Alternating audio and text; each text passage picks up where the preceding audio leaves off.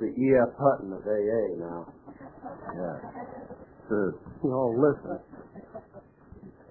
Well, I'm Clarence Snyder, and I'm a re, I'm a uh, rummy, and I re- and I have recovered. A lot of people I hear them always say they're recovering. When do we recover? Well, we recover when we go into this program. And we can stay recovered as long as we stay in the program. If we want to unrecover, why we either neglect going into it or get out of it, quit going. Quit attending, quit uh, attending meetings and quit working by the plan that we have. You know, I hear an awful lot of things about this program, and uh, I probably have had more opportunity to hear these things and see them than good many people have since I've been around here longer than anyone else. And uh, I've had uh, my last AA birthday was in February. I had 44 years in this fellowship. So,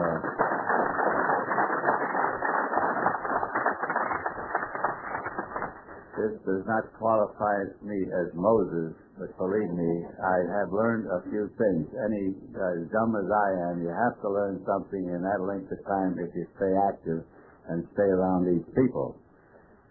And I hear an awful lot of things about this program, and I hear people say how hard they're trying to work this, and they're working this, and they're working that stuff, and they're working something else. And I hear them say sometimes, I don't know how it works, it just works. Well, shucks, if you read the big book, it tells you how it works in chapter 5. And uh, I'm a fundamentalist in AA. I believe in the fundamentals of this program. I happened to come into this program before it was known as Alcoholics Anonymous and before this 12-step program was put together yet. We had a six-step program in the old Oxford movement, and all the people who preceded me and a number of them that came afterwards came into that Oxford group. But we found that alcoholics are different than people, and we and we found that alcoholics have to have their own society. We owe our origin to the Oxford movement, and they were wonderful people, but they were all civilians. And I saw very early in my life in, in this fellowship friction developing between the earthlings and the rummies.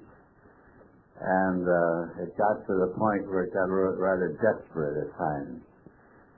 But due to a number of due to a number of reasons, we had to break away and start our own fellowship, mostly because of the idea of religion. The uh, nobody here is against religion, I hope, but uh, this wasn't what we what I'm talking about. The Oxford movement was a Protestant religious fellowship, and Catholics did not belong to it for the simple reason the church did not permit them to.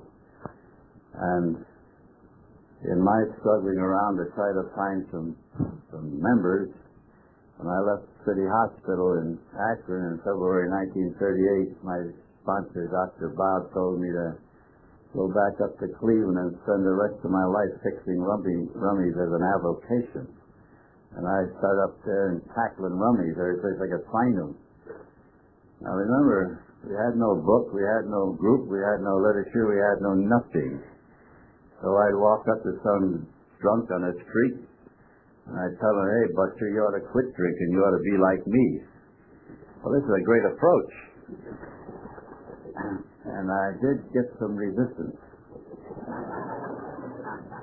But after seven months of that carrying on, I finally nailed the guy, and he was my first baby. And I got him in the hospital. And I was walking four feet off the ground. I finally had accomplished something.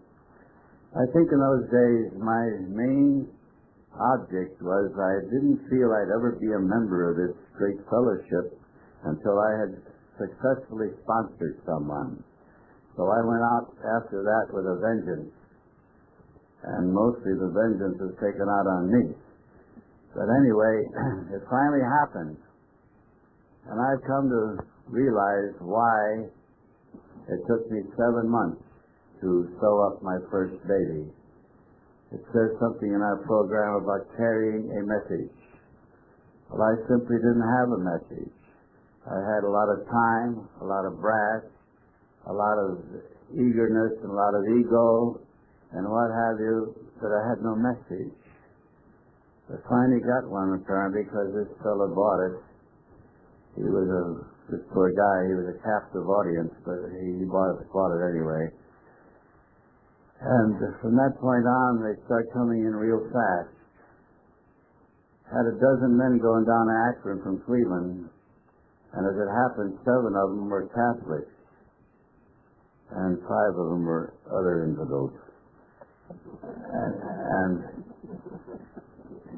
they saw this performance going on in the Oxford movement, all this witnessing and getting guidance for other people and reading out of the King James version of the Bible and all this, uh, all this.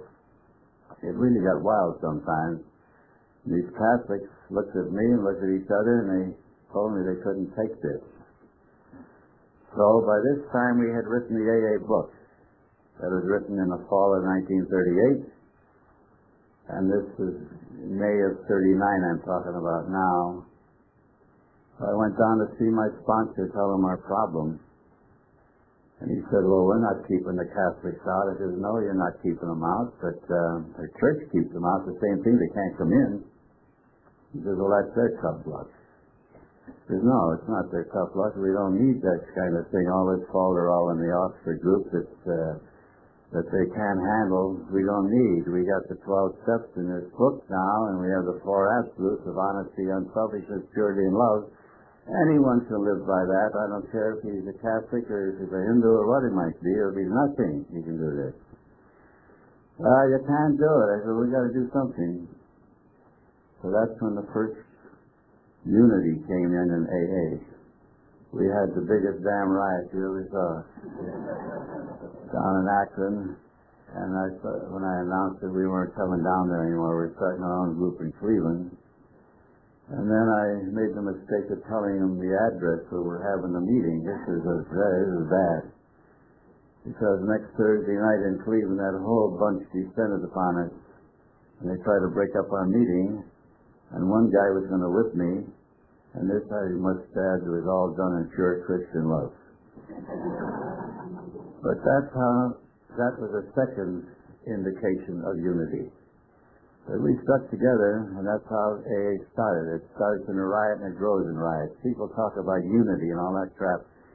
If we had unity in AA, you'd have one big group and uh, six people doing the work and the rest of them getting drunk. There are people come into fellowship that have to move. They're leaders. They have to do something. They can't sit in that back row, and they can't sit on their hands. Alcoholics have peculiar tendencies and personalities and they have to be doing something. Alcoholics are doers, they're not thinkers. Alcoholics don't think. They emote. No alcoholic's ever going to do anything until he feels a certain way. If he hurts badly enough, he'll do something. If he don't, you can all the all the king's horses not going to pull him into it. So this is the way we have to prepare ourselves for membership here. You and I belong to the greatest fellowship in existence. I don't, I don't mind telling you that, I, I believe it too. And I'll tell you why. Everybody can't be an alcoholic. I don't think that over 8 or 10 percent of the population can become alcoholic. I don't care how hard they try. They just don't have it. and we are very fortunate people. And we can get along with each other one minute and be killing each other the next, or we'll always love one another in the last analysis. It's great. We're the craziest bunch of people in the world. But I'll tell you what, if you're not nuts, you don't belong here. and we are, and people wonder about these things, you know. That's why other people can't understand us. They just can't figure out. And we do things, I do things today. Somebody say, why did you do that? I said, how do I know do? We don't think about things. They never see an alcoholic sitting down there contemplating his navel. You don't do that. but he's going to do something, you can bet that. He'll he'll he'll act. He'll do something. But you know, we earned our right to be here. And unless a person earns his right to be here and realizes that, he isn't going to appreciate this place. Really. And if we, if you stop and figure, sit down and figure out that the typical alcoholic that's been in business or in working and he retains the age of 40 years, it has cost him a minimum, a minimum of 50,000 bucks to get here. Believe me, that is some entrance fee. A lot of people join the country club and it costs them a thousand bucks, a thousand bucks a year and so much to play every time they go out. They think they're big stuff. They don't pay any fifty thousand bucks. But you and I pay fifty thousand bucks to get here. In money, lost opportunities, and to say nothing of the anguish and the heartache and other things that happen, the tragedies that happen. So we are very much blessed that we had this opportunity, and I'll tell you why.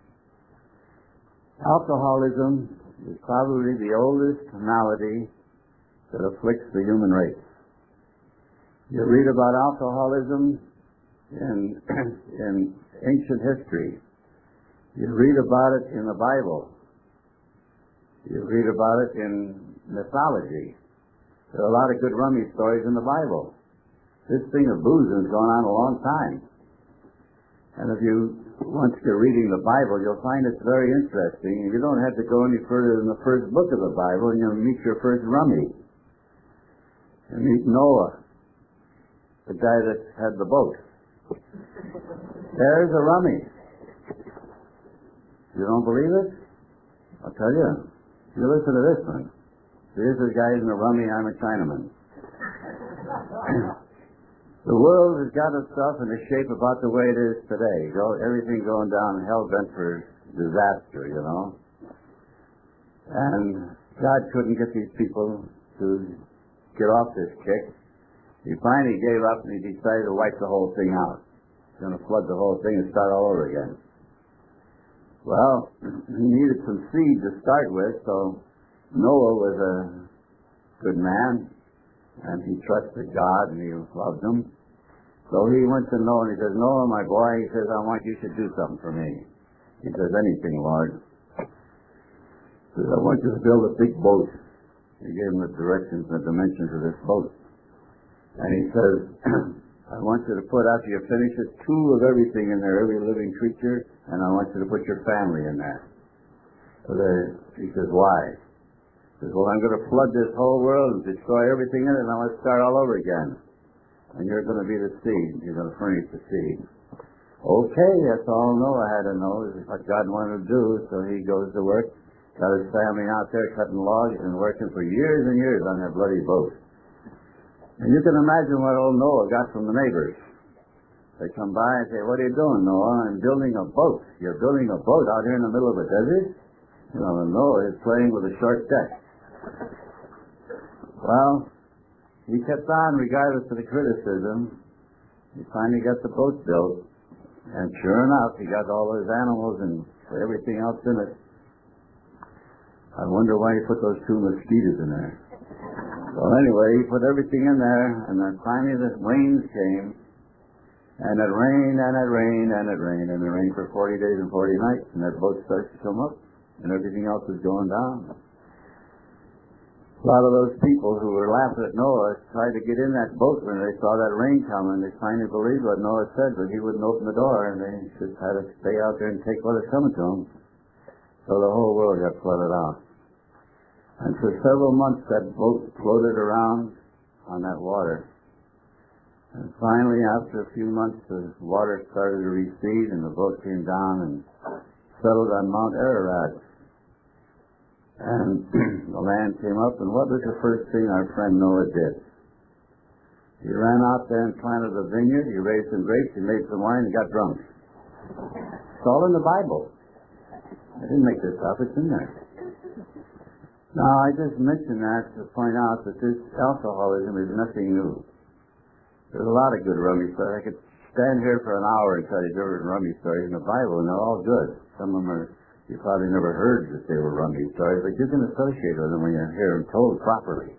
These ministers don't know how to tell these stories. I hear some of these people talk about the Good Samaritan. They don't know he's a rummy. You ought to hear some of the stuff they hand out that, this is a, that that story means. They talk about that prodigal son. They give you some of the wildest stories of why this guy was the prodigal son. They never, never occurred to these poor earthlings that these guys were rummies. They were strictly drunk stories. Well, anyway, we uh, alcoholism for centuries has been with us. Is the only point I want to make. And all down through these centuries, believe me, everything has been tried. I have a book at home. It's about this thick, and it was written way back in the early 1800s about the history of alcoholism and what had been done up to that time in order to to solve this problem of heavy drinking and alcoholism. And every you would be amazed at all the things that were tried, and don't you know something? Not a one of them worked. And this is history. So finally, about 40 years ago, this program came along. We grew out of the Oxford movement. We had a program presented to us that works. Up to this time, the alcoholic all down through these centuries had two options. He could go crazy or die or both. About 40 years ago, this fellowship got together the way it is now, and the alcoholic got a third option. He can still go crazy, he can die or he can get well. That's the story. And you and I get well. We have the answer to it. Why people will not pay any attention to it? Because they're so stubborn and because they're so fearsome. They fear, fear, fear. Fear is what kills us. Fear is a motivating factor in the alcoholic's life. We are afraid to change our spots and change our whole direction. We're afraid to accept something that has a connotation of spirituality to it. We were in a meeting, oh, one a couple of the boys are here tonight. We were in a meeting not just a week or so ago, and these two boys got up and had the audacity in an AA meeting to mention Jesus Christ.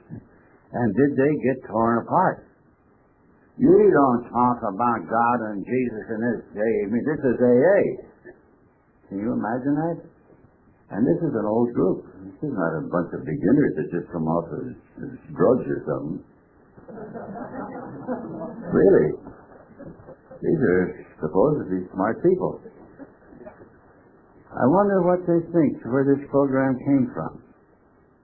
I wonder. I wonder if they ever read this or ever study what these 12 steps say. It tells here how it works. Now, how does it work? Let me tell you how it works. Let me read this. Purposely, we didn't read this before the meeting, so I'm going to read it now. You hear this at all these meetings, most every meeting we attend, we hear this read. Let me read it to you. So this is how it works. So don't everybody tell anybody you don't know why this works or how it works, but here is how it works. Rarely have we seen a person fail who has thoroughly followed our path. Thoroughly. Get that word. Those who do not recover are people who cannot or will not completely give themselves to this simple program. Did you get that completely? Right? Okay, usually men and women who are constitutionally incapable of being honest with themselves. I always hesitate to talk about honesty in connection with alcoholics, but it's in the book. there are such unfortunates. They're not a taught, they seem to have been born that way. Eh? They, they, they are naturally incapable of grasping and developing a manner of living which demands rigorous honesty. See? Their chances are less than average. There are those, too, who suffer from grave emotional and mental disorders, but many of them do recover if they have the capacity to be honest. This is how it works. Don't forget this. Our stories disclose in a general way what we used to be like, what happened, and what we are like now. If you, now listen to this one. Here's the qualification for membership in AA. Right here. Listen to this very carefully. Because if you're not ready to do this, you're not ready for this program. It says, if you have decided you want what we have, and are willing to go to any lengths to get it, you are now ready to take certain steps. Roll that one over a while. If you want what we have and are willing to go to any length, see? As some of these we balked. We thought we could find an easier, softer way, but we could not. With all the earnestness at our command, we beg of you to be fearless and thorough from the very start. Some of us have tried to hold on to our old ideas, and the result was nil until we let go absolutely. Absolutely. No hanging on to anything. Let the whole thing go down the drain. Remember that we deal with alcohol, cunning, baffling, powerful. Without help, it is too much for us. But there is one who has all power. That one is God, not the light bulbs, it's God. See? May you find him now. Now listen to this one. Half measures avail us nothing. It doesn't say that half measures avail us half results. It says nothing. How about that? We are extremists and we can't do anything halfway. When we drank, when we worked, we worked hard, we play, we play hard, and when we drink, we make a career out of it. So half measures we don't know anything about. But people come into this fellowship through fear and one thing or another. They try to go through half measures, and they they miss the boat. They don't get what they should be getting out of this fellowship, not by a long shot. Some of them stay dry, stay dry, but they don't have any fun. We're here to enjoy life and here to serve. And unless we get ourselves straightened around, we're not going to get much out of that. Then it says, here are the steps we took which are suggested as a program of recovery. Alcoholics can screw up anything. They can screw up a two-car funeral. And they screw this up. That's, this, this sentence here reads this way to me. Here are the steps we took which are suggested as a program of recovery. It doesn't say these are the suggested steps. That you can suggest them you can take them or leave them. It is suggested as a program of recovery. See what it means? People screw this up and get it turned around ass backwards. Well, here we go. Our program is divided into four phases. The first step is the first phase. That's the phase of admittance. Listen to that first step.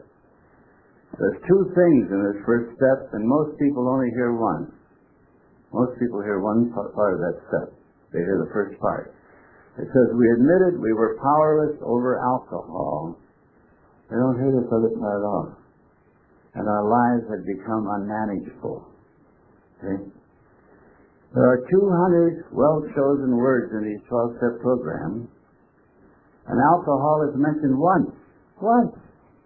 Once. But there's an awful lot said in the rest of those steps about getting our life manageable. And that's what we have to do if we want to recover and have a good life and be happy with it and be be serviceable. Yeah, any any being back and quit drinking, you can get quit drinking in jail. You can get sick and you get somebody put a noose around your neck or something and you can't swallow it. But there's of ways you can quit drinking, but that's not satisfactory. No. Booze is always going to be here in this world. There's no way that it's ever going to be eliminated because people will have it, and it's an accepted thing socially. And people, we talked, I saw some new people the other night. We're talking about the alcoholic, how he changes, and the man, the person who's a real alcoholic. He starts out drinking in social functions, and he's bragging about his drinking. Brags about it. Boy, did I get a load on last night, you know. Oh, do I have a head today? He brags about his drinking, eh? Brother, then the time comes and he starts lying about it. And man, when he gets there, he's in trouble. When you start lying about it, hiding those jugs, and trying to, all this self-justification that goes with it, we're in trouble then. So, people hear that we admitted we are powerless over alcohol, and you hear them yammering about alcohol, alcohol, alcohol, alcohol, alcohol. They keep, they keep drink conscious the rest of their life. What we want to do is get the drink consciousness out of it and get something else in our life. Eh? Okay? My life is unmanageable. If I my life is unmanageable and I can't manage it, and I admit it, I'd better find myself a manager. That's as simple as I can see it. Very simple. So, says the next step, I came to believe. I came to believe. It doesn't say I believed this when I got here. I came to believe that a power greater than myself could restore me to sanity. The sanity bit never bothered me too much. I find some of the brethren get a little bit touchy about it, but uh, you start looking over your life and some of the things you pulled off of this is an anti for the same person, I'll take vanilla. But, but here I came to believe. Why did I come to believe that a power greater than myself could restore me to sanity? Tell you how I did it. The men who preceded me came to visit me in that hospital in Akron, in City Hospital. These alcoholics. They were all, all older men than I am, was. That's why I'm the last one left of the original bunch. They just, I just outlived them, that's all. And they had been down that road in alcohol. And they'd been through the wringer, believe me. And they told me this power had helped them and would help me if I, I would but ask for it. And I wanted to believe them. That's how I came to believe them. I wanted to believe them. I wanted to get well. And I was willing to do anything that they told me. That's my willingness. This is what's necessary. All right. The second phase of our program is the second through the seventh step. We have the first phase. First phase is admission. Second phase is submission. Second through seven. Third step says, I made a decision to turn my will and my life over to the care of God. I hear people come in and say, you can take anything you want for God. You can take the group, you can take that piano, you can take that light bulb. Yeah, oh, you heard that light bulb deal. I bet you've all heard it, haven't you? Heard the light bulb? Let me, let me read the 12 steps of the light bulb. No kidding. We admitted we were powerless over alcohol, our lives had become unmanageable, came to believe that light bulbs greater than myself could restore me to sanity. I made a decision to turn my will and my life over to the care of my light bulbs. I made a searching and service moral inventory of myself, admitted to my light bulb, to myself, and to another human being. How do you like that? My higher power has a name, and his name is God. And his son is Jesus. So I make no bones about it. Now, I didn't believe all this when I got here. I don't expect the person stumbling in here, too. But you better believe it if you want to get well and have a good life. There's more to this fellowship than just staying dry. There's a lot of airheads that come around here that can stay dry without doing anything. I don't think a lot of them were ever alcoholics to start with. And most of them don't have sense enough to be an alcoholic. To be an alcoholic, you have to have something on the ball. And some, you know, every alcoholic's a drunk, but every drunk's not an alcoholic. As I say, there's a lot of drunks. I I associate with a lot of. I on Skid Row. You can't tell me too much about the type of drunks. And I tell you the fact, a lot of the those birds that I drank with were not alcoholics. They could drink as much booze as I could, and that's a big order, I give you. But uh, they weren't alcoholics. They could quit any time they get a different hobby. I couldn't do it. I couldn't quit. I'm hooked. And I know that I've always probably will be. I let other people take the chances. I'm not going to take chances myself. I don't. I don't have any need for booze. I don't have any desire for it. I don't have any love for it. I don't have any fear about it. It just isn't in my life. Period. That's simple. I don't make a big deal out of it. So it says here, I made a decision to turn my will and my life over to the care of God. That's quite a decision for a guy that's been running away from God and trying to hide from Him for a long time and trying to deny Him and trying to put some substitute in His place. That's quite a thing to do. And that takes desperation more than anything else. We have to feel pretty desperate before we'll do that. But if we feel that way, it gets right back to what that qualification was. If we want, if you want what we have and are willing to go to any length, you're not ready. See? Very simple, yeah. Then it says the fourth step. Here's one that most people stumble all over the place on. And it's very simple, but they don't understand or they're not taught properly what it is. Fourth step says, I made a searching and fearless moral inventory of myself. You know, people come to our house from all over creation. They hear about this freak down in Casselberry, Florida, that has some way of taking people through the steps in two days. And they've been fooling around with these steps for two years, and they're not past one yet. And so they wonder what this freak's up to. So they call up and we talk to them. And some of them wind up coming down to find out what's going on. Some of them are curious, some of them really mean business. But they come. So when they come, now the girls are more more liable to this than the men. They think this fourth step means that they have to recite every lousy, stinking deal they've ever been into all their life. And these poor gals, they sit down for weeks on end and write all this crud all over a bunch of papers.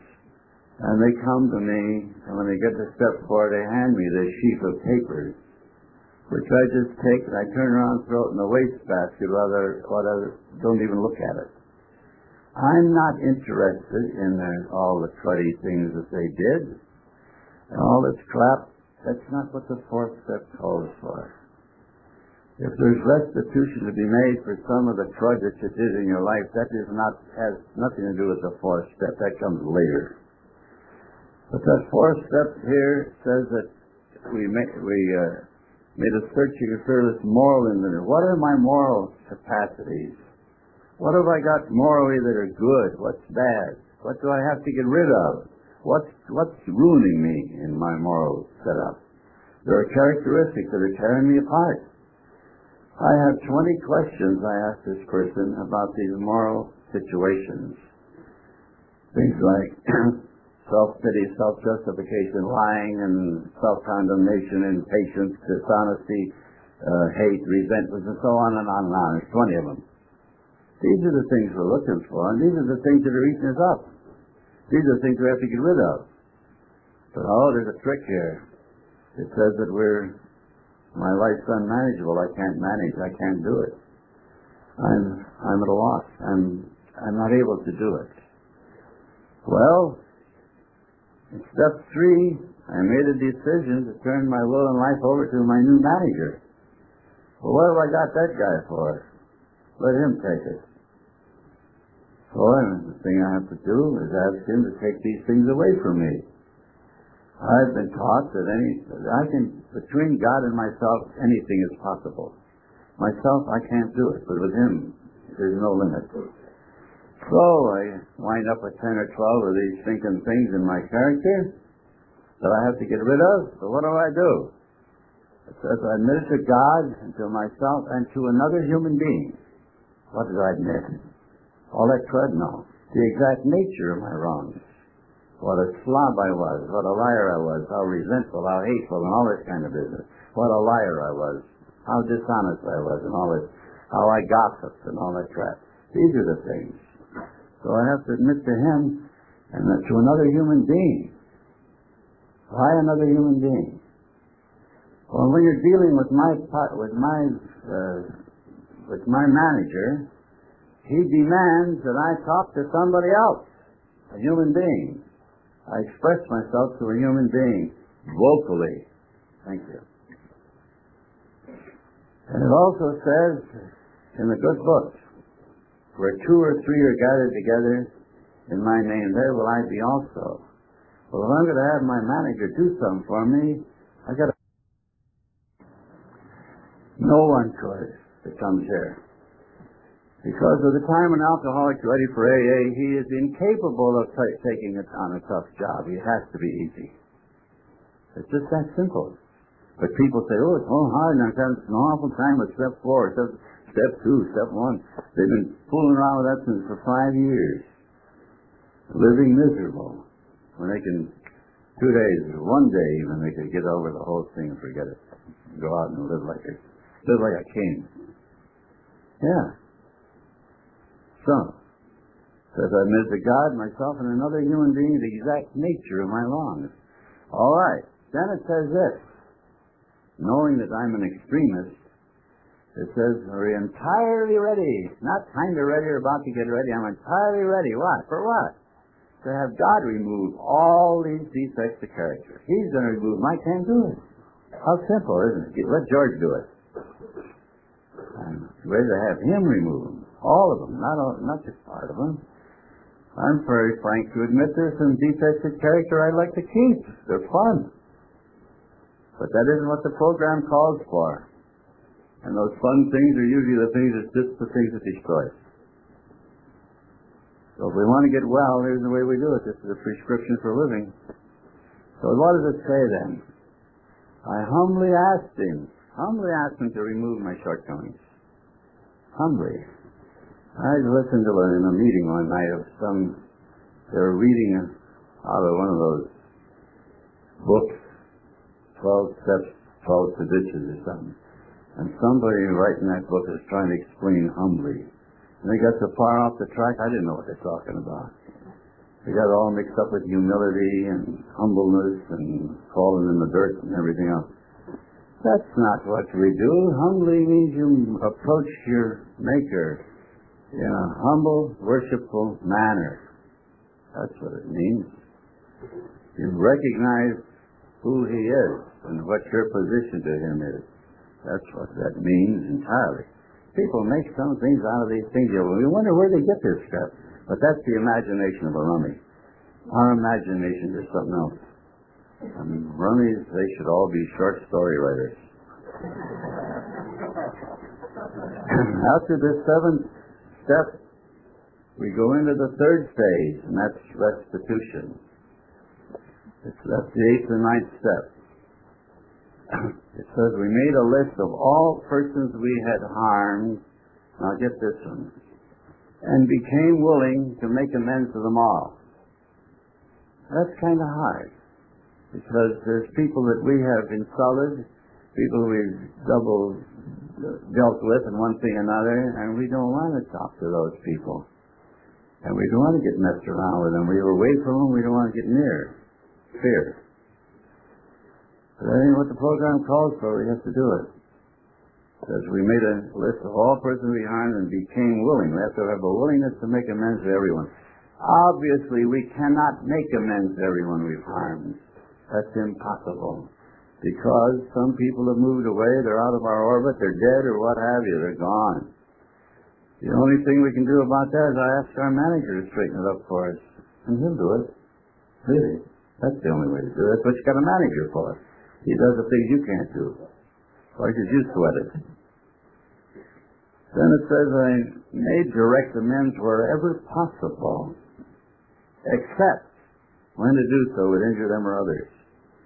This is a thing a person should never go around doing this amends business without the eh, eh, advice, counsel of a real wise sponsor. Because in our newness in this life, we get so excited about things, we start running off in four directions at once, and it's a very easy manner to get other people involved in some things that we have no business involving them in. So this is a, those steps should be taken with a good sponsor and follow his advice. The person is living a good type of life in AA. Not just because some guy's been around here for 20 years. I know some guys in 20 years are still bums. The only difference is they're sober bums now. They were drunken bums, now they're sober bums. They're worse bums anywhere when they're drunk, but they should know better. You know one? You're shaking your head. You know some of them, huh? Oh, good. I'm glad I'm not alone. You don't know any. Let's not get into personalities.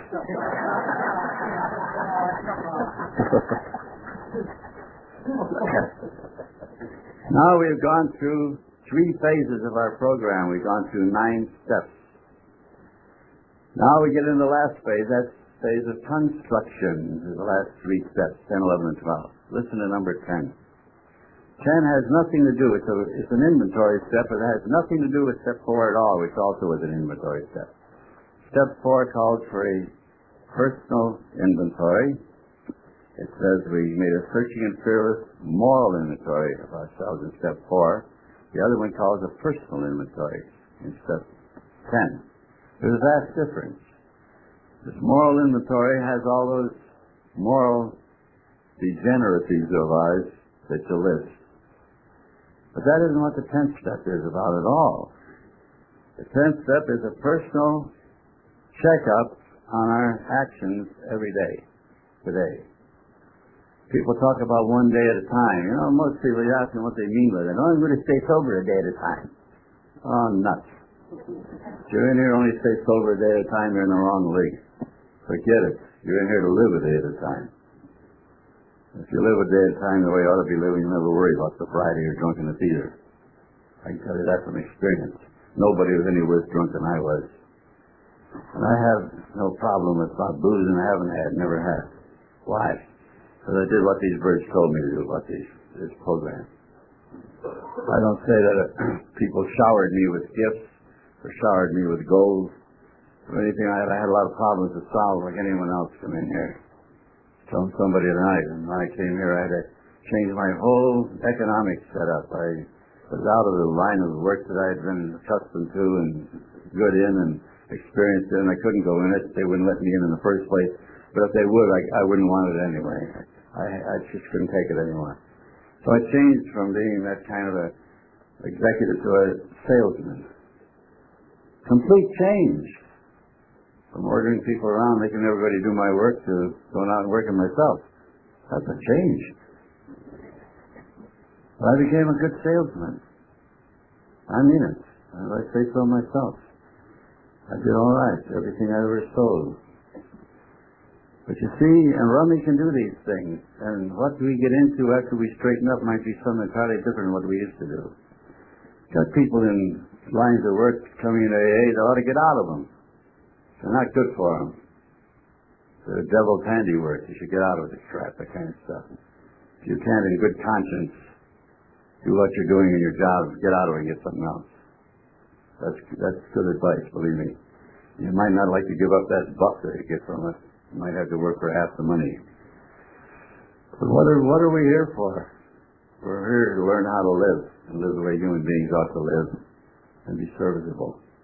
That's what we're here for. And we're going through life here. We have so much time here. How much? Who knows? We're allotted so many hours, so many days, so many weeks, so many years. And the day comes and we leave here. Where do we go? To me, there's only two places to go. A lot of people think there's three or four. It is. It's two. You leave here, kid, you're going either going to hell or you're going to heaven. There ain't any excursions either way. You're going to make it one way or the other. And how you're going to make it is how you serve your new manager while you're here. That's my message. If I serve my manager properly, I know where I'm going. You know, you hear a lot of people, go to some people say, you're going to go to heaven when you die? Oh, I hope so. Hope so, hell, I'm going. I'm going. You bet, and I hope I see you there. Oh, I don't have any doubt about it. I'm 79 years on a picture screen you. It's nice, does to me. I find out that I have done something, I have insulted somebody or done something I shouldn't do to them. Because we're human, we'll make mistakes. And I find out that I owe him an apology. I have to go do that right away. I can't afford to wait. That procrastination will never get it done. So the first thing, first thing is first. Make that restitution. See, our life gets straightened up in the first part of this program. Now we're trying to live it that way so that we keep it clean. Anytime I take a person through the steps, I get down through the eighth, through the seventh step, I tell them they're clean. God has forgiven everything you've ever done. He owes nothing against you. See, the one thing great about my manager, when he forgives, he forgets.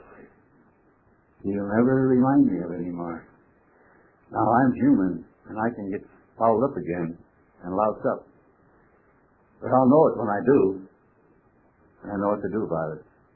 And I don't wait till next week to ask his forgiveness. Do it right now. Now it gets to be a habit.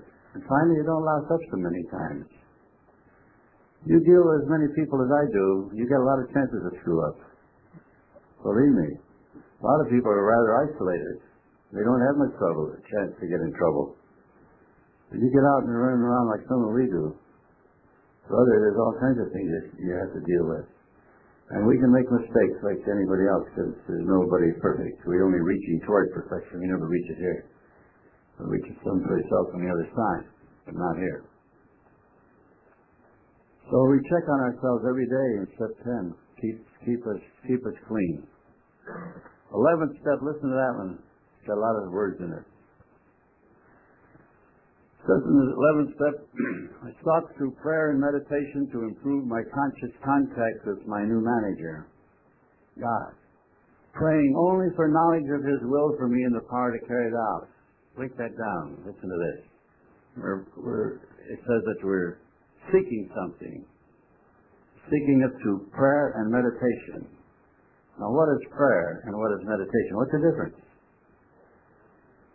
Prayer to me is talking to my new manager. Meditation is listening to him. In all of my wisdom, I have found out that the good Lord gave me two ears and one mouth. And that suggests something to me. So it's a good idea to do some listening. And you may be amazed what you hear if you would listen. There's something in the it says that there's none so blind as those who will not see, and there's nothing, none so deaf as those who will not hear. And a lot of people will not hear, and they will not see. It's too bad. You don't have to be that way. There's nothing to be afraid of in this program. It's a program of courage. You have the greatest asset in the world when you go and join this program and go through this, these steps. You've got a manager to take you through anything anything. People say to me, I've heard all these, all these stock alibis for getting drunk. All of them. I've heard them say, oh, I lost my job, and I just got so frustrated, and I just went out and got drunk. Hell, I got fired how many times I can't tell you. I've lost jobs. Then they say, well, I got divorced. Well, so did I. Well, I went in the service, and you know how it is when you go in the service. Yeah, I know how it is, but I didn't get drunk in the service. See? Well, I was supposed to get a promotion. It didn't happen. Well, my wife went off with some other guy. Good riddance. well, I, I mean, you get all this stuff all the time, and it's all baby talk. Baby talk. We come in here to learn how to grow up. And boy, do we have the, you and I have more characteristics and more power when we accept the power of God in our life. There's a thing that we can do you wouldn't believe.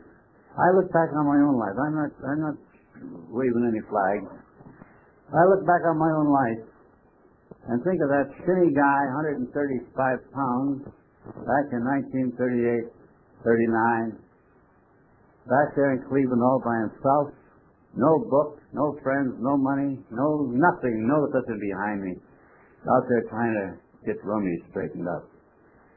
And the things that I did over there, I can't believe it myself when I think about it. I look back and it couldn't be me, but it was. Now, I wasn't doing that. I was propelled. I was guided to do these things. I've always said this, if I were to pick a guy to do the job I did in the early days of AA, I'd be the last guy I'd pick. Because I had no qualifications, uh, nothing, no qualification whatever for it. Okay? It's true. If you don't believe that, read that book that Dr. Bob and the Good Old Timers. You'll find something about the, in that book. It'll tell you some of those stories. It's impossible. Some of the things that happened to some of those people couldn't have, couldn't have happened, but they did. And we had this wonderful fellowship. People walk into this fellowship today, they think it's always been like this. Oh, don't kid yourself. Some of these people around 25, 30, 35 years ago I'll tell you something about this fellowship, what it was like then. I was, I'll tell you about it 44 years ago. Now, there's a lot of things been changed. But the principles haven't changed. There's a lot of people trying to change them. When they do, they screw up this program. A lot of people do. If you listen to them. You read a lot of tripe that isn't worth reading too. But here we are taught through prayer and meditation, talking to my manager and listening to him to improve my conscious contact with him. What does that mean? I have to feel and believe and sell myself the idea all the time that he's right here as close to me as Bill Daly here. And I can talk to him, I can get answers from him. He's there and I know he's there. See? Now that isn't talking spooks either. He's here, he's everywhere. You don't believe that? Remember when the men landed on the moon? First guys to land on the moon. What'd they do? They prayed. They were talking to him up there on the moon, all those thousands and thousands and thousands of miles away. And you're talking to him down here. Well, he's accessible, I'd say. He's right around, kid. Anytime you want him, he's here. You don't run away, we run away. Right? All right. So we talk to talking to him and listening to him to improve our conscious contact. Now it tells us what we're praying for. You ask a good many people in AA what they pray for every day. They say, oh, it's great to stay sober today. Yeah, idiot. You're in this program, you never pray to stay sober. You got sobriety. Thank Him for it. Pray that He shows you what to do with your life to help somebody else. See? This is what we pray for. What is your will, Lord? Tell me what you want and send me. Give me the strength to do it.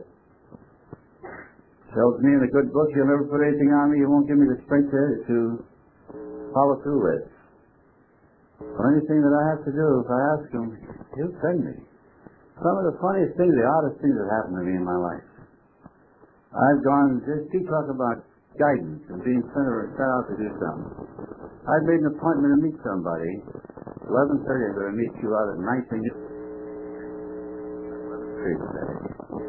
11.30, I'm at 199th and Euclid someplace. And I had no plan to be there at all. I'd planned my day to be where I said I was going to be. But he had other plans for me. When I look back on some of those occasions, it, it, it really startled me. It does. Because every in every instance, there was an awfully good reason why I was out of at 199th instead of 9th. Something had to take place out there, and it was important that I were there.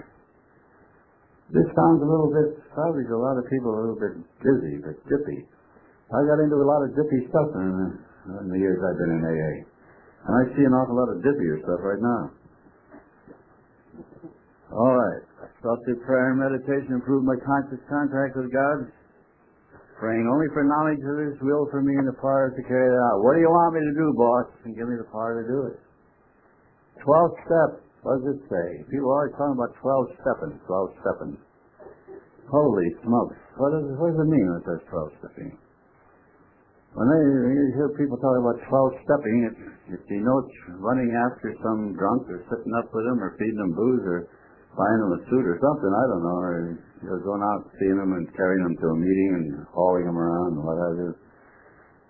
Twelve steps says, having had a spiritual experience, get this, here's some words we missed entirely, as the result of these steps. Because we took these steps, the result was we had a spiritual experience. And what is that? Spiritual experience, people say, oh, change, get your mind changed. Change your mind. Change your mind. What, what mind? Change your thinking, they say. What thinking? An alcoholic is thinking, he gets in trouble. We don't think, as I said before, we emote.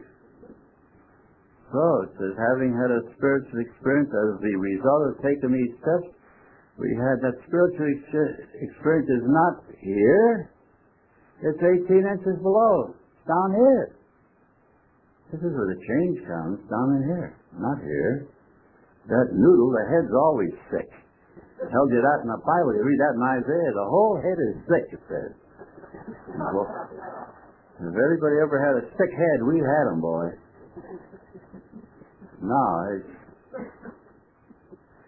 you know, everything in this program came out, came from the Bible.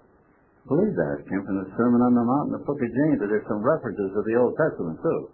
You get into old Isaiah in some of these deals, too. But it says here, we tried to carry this message. Not the alcohol. You don't haul those birds around on your back and nurse them and kiss them and all this kind of crap. You, you're there to carry a message to them if you have a message to carry. If you don't have a message, take somebody with you that does. Then you'll learn how. That's as simple as I can tell it. So, tried to carry this message to alcoholics. Did you get that? It didn't say we're carrying them to everybody, the whole world.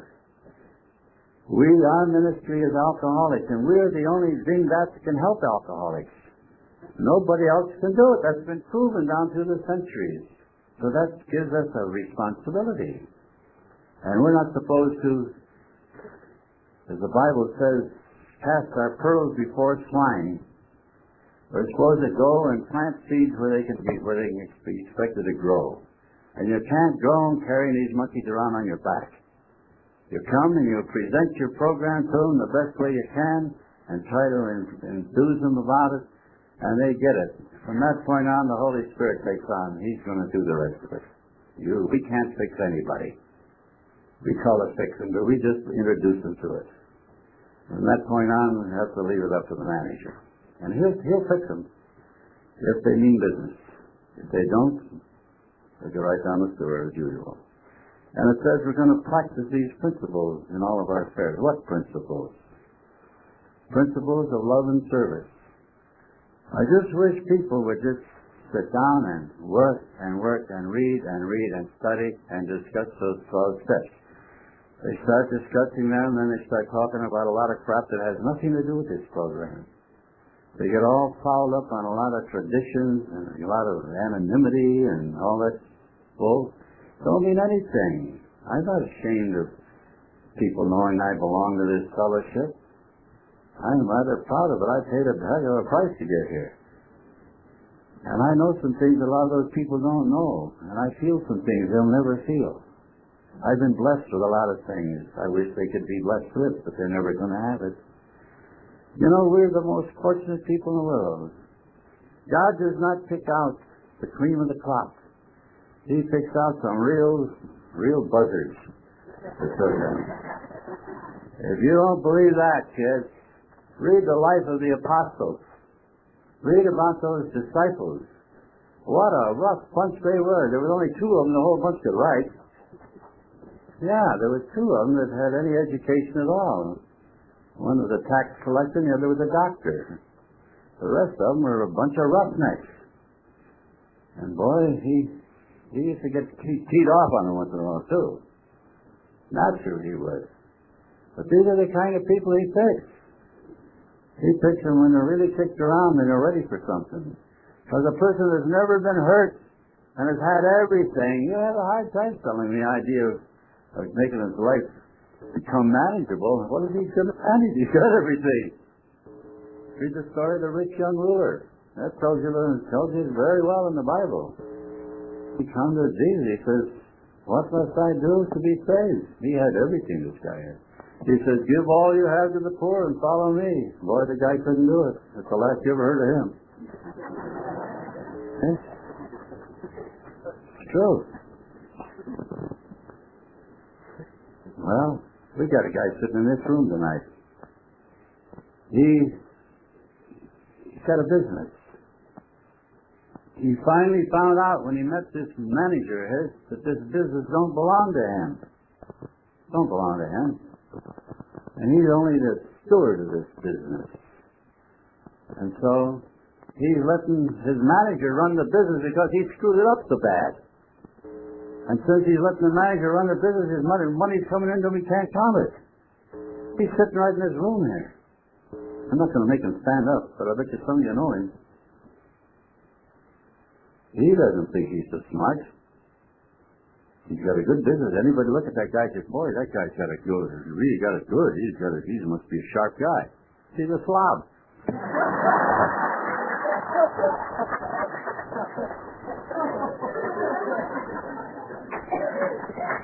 but God takes care of him because he's his man. He's turned everything over and he depends on God to run it for him.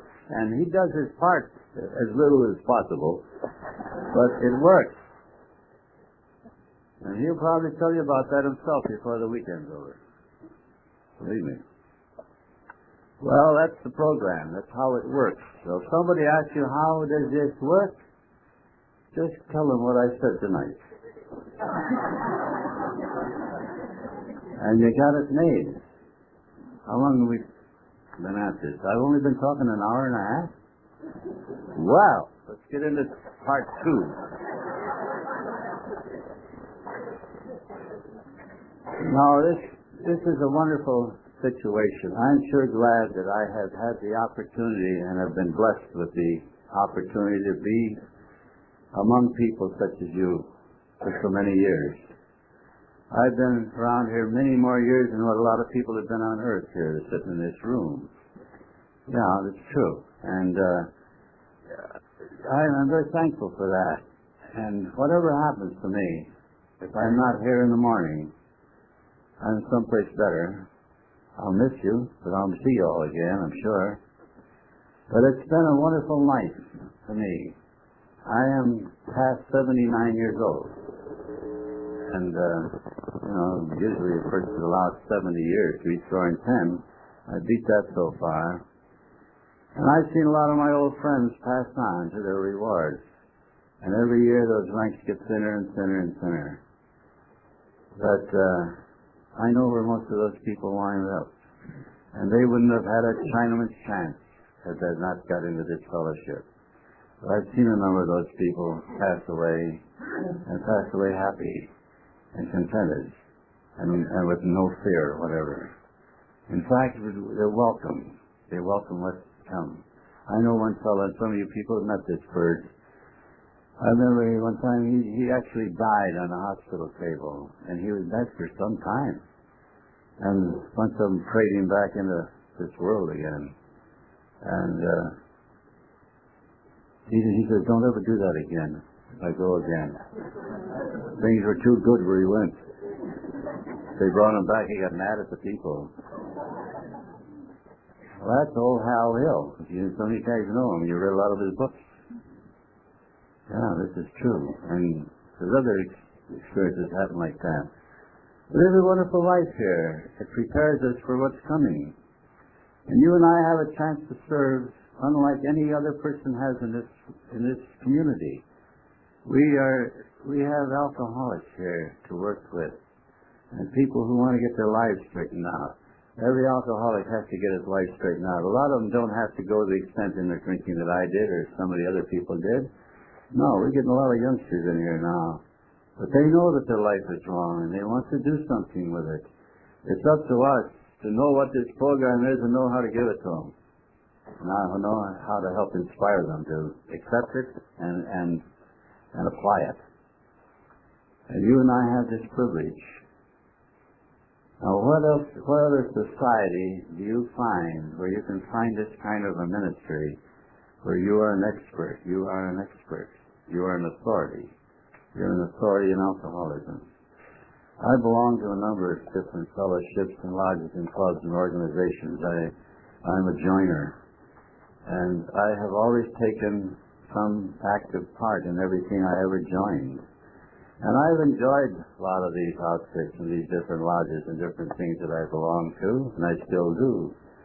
And I attend because it keeps me balanced well, because I, I need some balance, I need some other contact besides just the one thing all the time, naturally. You can't live on vanilla ice cream all the time. You have to have some nuts with it or something. But anyway, I have belonged to these outfits and have been active in them. But I and I, I enjoy them, and I've gotten some benefits from them. And I, I hope I like to feel I've contributed something also. But I have never, there's no outfit that I know of that can match what we have here in this fellowship. Because this is a life-giving and a life-sustaining fellowship. We take people who are dead and make them, help them to live. And what a life we have. What a life. Been awful nice talking to you.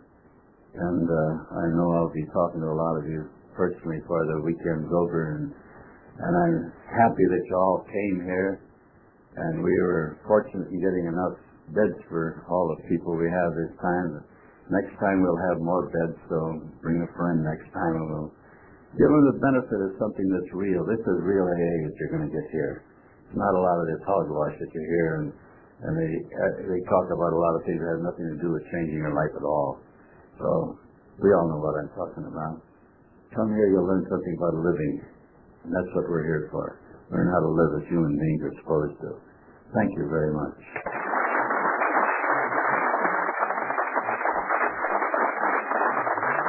Wasn't that beautiful? Praise the Lord for Clarence Snyder. I have heard that he's not won any uh, contest in which you have to describe something under 25 words or less, though.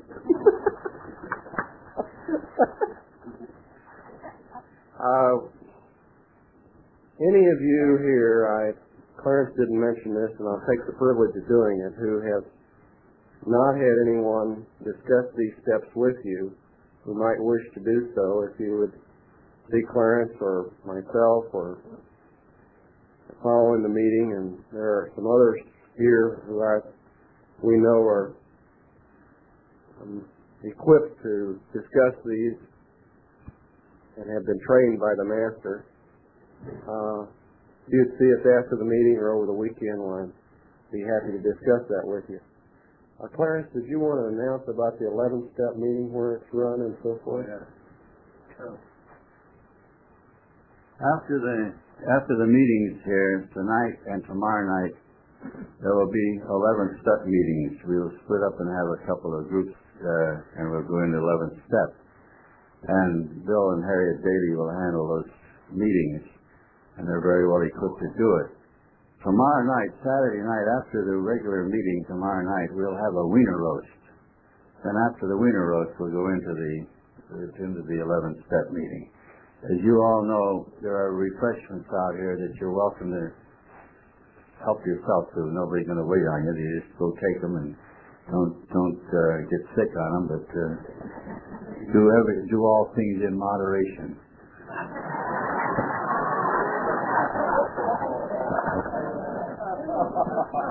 One thing I do want to say that Reverend Kirsten started to say, but he got off. He must be becoming a rummy himself. His mind wanders sometimes too, but he's pretty stable as a rule. Uh, last year, a bunch of people out here smoking. They set their feet up on that wall of the building. Well, it cost me 65 bucks to have that building repainted. So please, if you're going to lean on a building, lean with your behind and not your feet. Uh, go sit somewhere or sit in one of those tables and smoke all you want, but don't put your feet up on those white walls. Uh, it just uh, just doesn't look good. But uh, I don't want to bore anybody out, but I just thought I'd bring out to your attention. People, you don't realize, people don't realize that your shoes get near rubber heels and stuff. They they bother. They really cut that stuff up.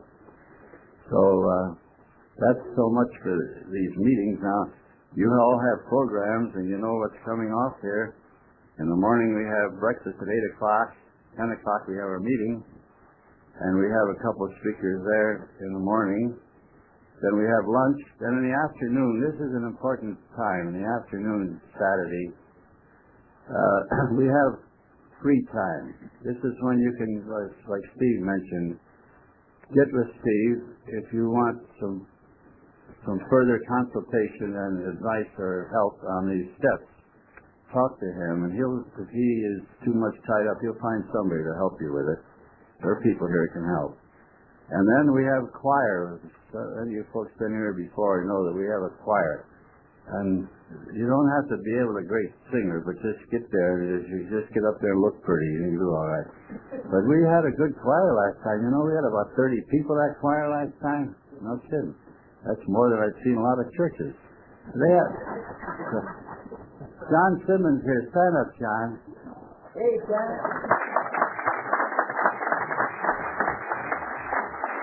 John, John and Selma have been with us from the first time we ever had retreats over Camp Florida. And John got sick a couple of years ago, and he had a lung removed, so he wasn't able to come for a couple of years, and he's back with us now. And he always took care of the choir and took care of the God as I Understand meeting on Sunday morning. And you're going to get to know him and as folks that don't know him, get acquainted because they're great people, both of them. And they, they have a good spirit.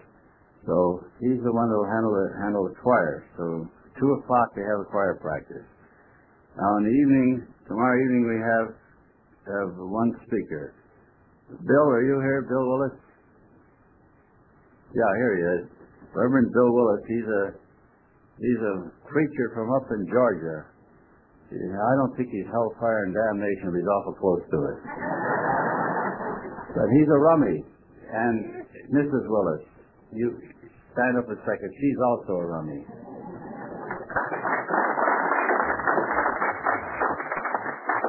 Tomorrow morning, we're going to have Bob Ratsky and Annette Wilson. Annette Wilson. Where's Bob? Annette Nelson, yeah. Annette, get up. And Bob.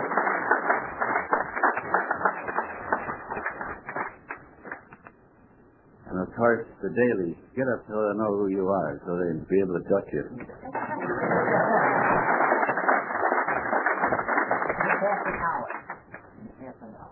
In a half an hour, you have a meeting here? Okay. Take a break for half an hour and then come back. And one other announcement you want to say? Uh, for those of you who haven't registered yet, please go into the registration area in the administration building right in front of the, uh, before the check-in desk. There's a, Grace Snyder will be over there to help you with that. Let's close with a moment of prayer again, please, if you'd stand.